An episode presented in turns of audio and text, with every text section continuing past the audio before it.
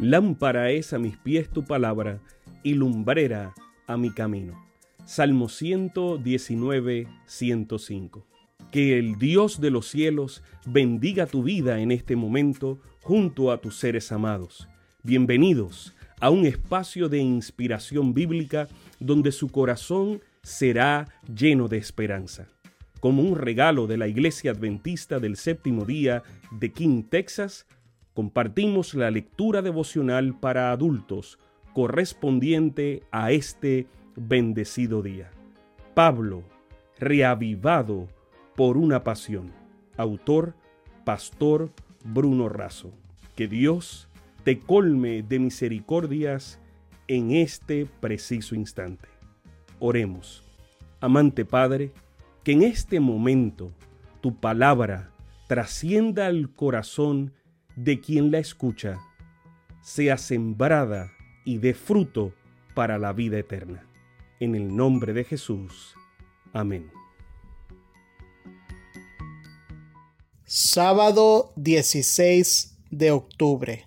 Invirtiendo en la vida es el título del devocional de esta mañana. Pero el Espíritu dice claramente que en los últimos tiempos algunos apostatarán de la fe, escuchando a espíritus engañadores y a doctrinas de demonios. Primera de Timoteo capítulo 4, versículo 1. En Primera de Timoteo 4, Pablo afirma que en los últimos tiempos habría apostasía y muchos abandonarían la fe porque obedecerían a espíritus engañadores. Pablo habla de apariencia exterior y de los maestros del engaño que fingen lealtad a la verdad mientras dispersan sus doctrinas de demonios. Muchas veces los apóstatas no están aliados abiertamente bajo la bandera del error y de la traición a la causa de Cristo. Mezclan verdades con errores y de esa manera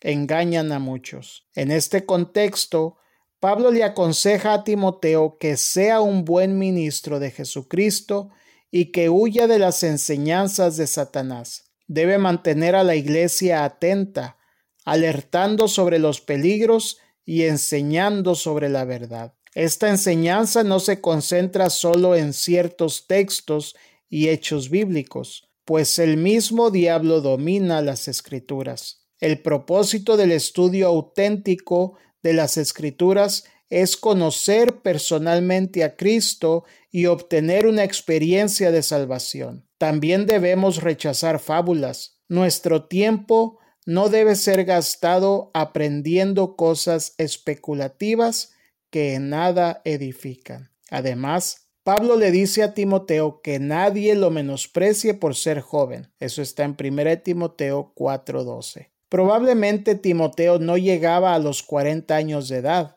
y algunos hasta creen que Timoteo era tímido y callado por naturaleza, más dado a obedecer que a comandar. La juventud no es barrera para una rica comunión espiritual con Dios así como la edad avanzada no es garantía de un pensamiento sano o de consagración completa. En cierto país, que no se puede mencionar, uno de los misioneros enviados por la División Sudamericana fue testigo de una escena que nunca olvidará. Un taxi atropelló a una mujer que quedó malherida. Muchos pasaban a su lado sin hacer nada.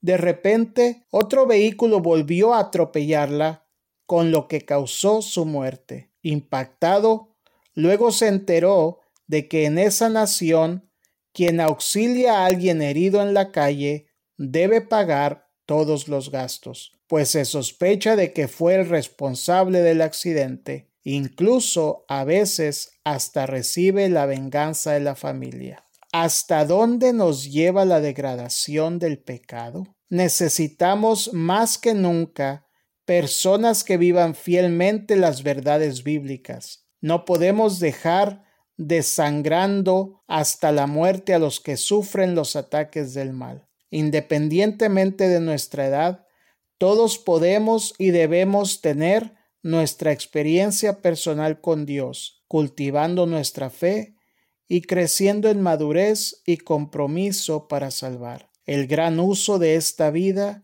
es invertirla en algo que dure por la eternidad. Que Dios te bendiga. Sabemos que esta lectura ha bendecido su vida. Compártala, compártala con alguien más e invítele a suscribirse en nuestro canal para mayor bendición.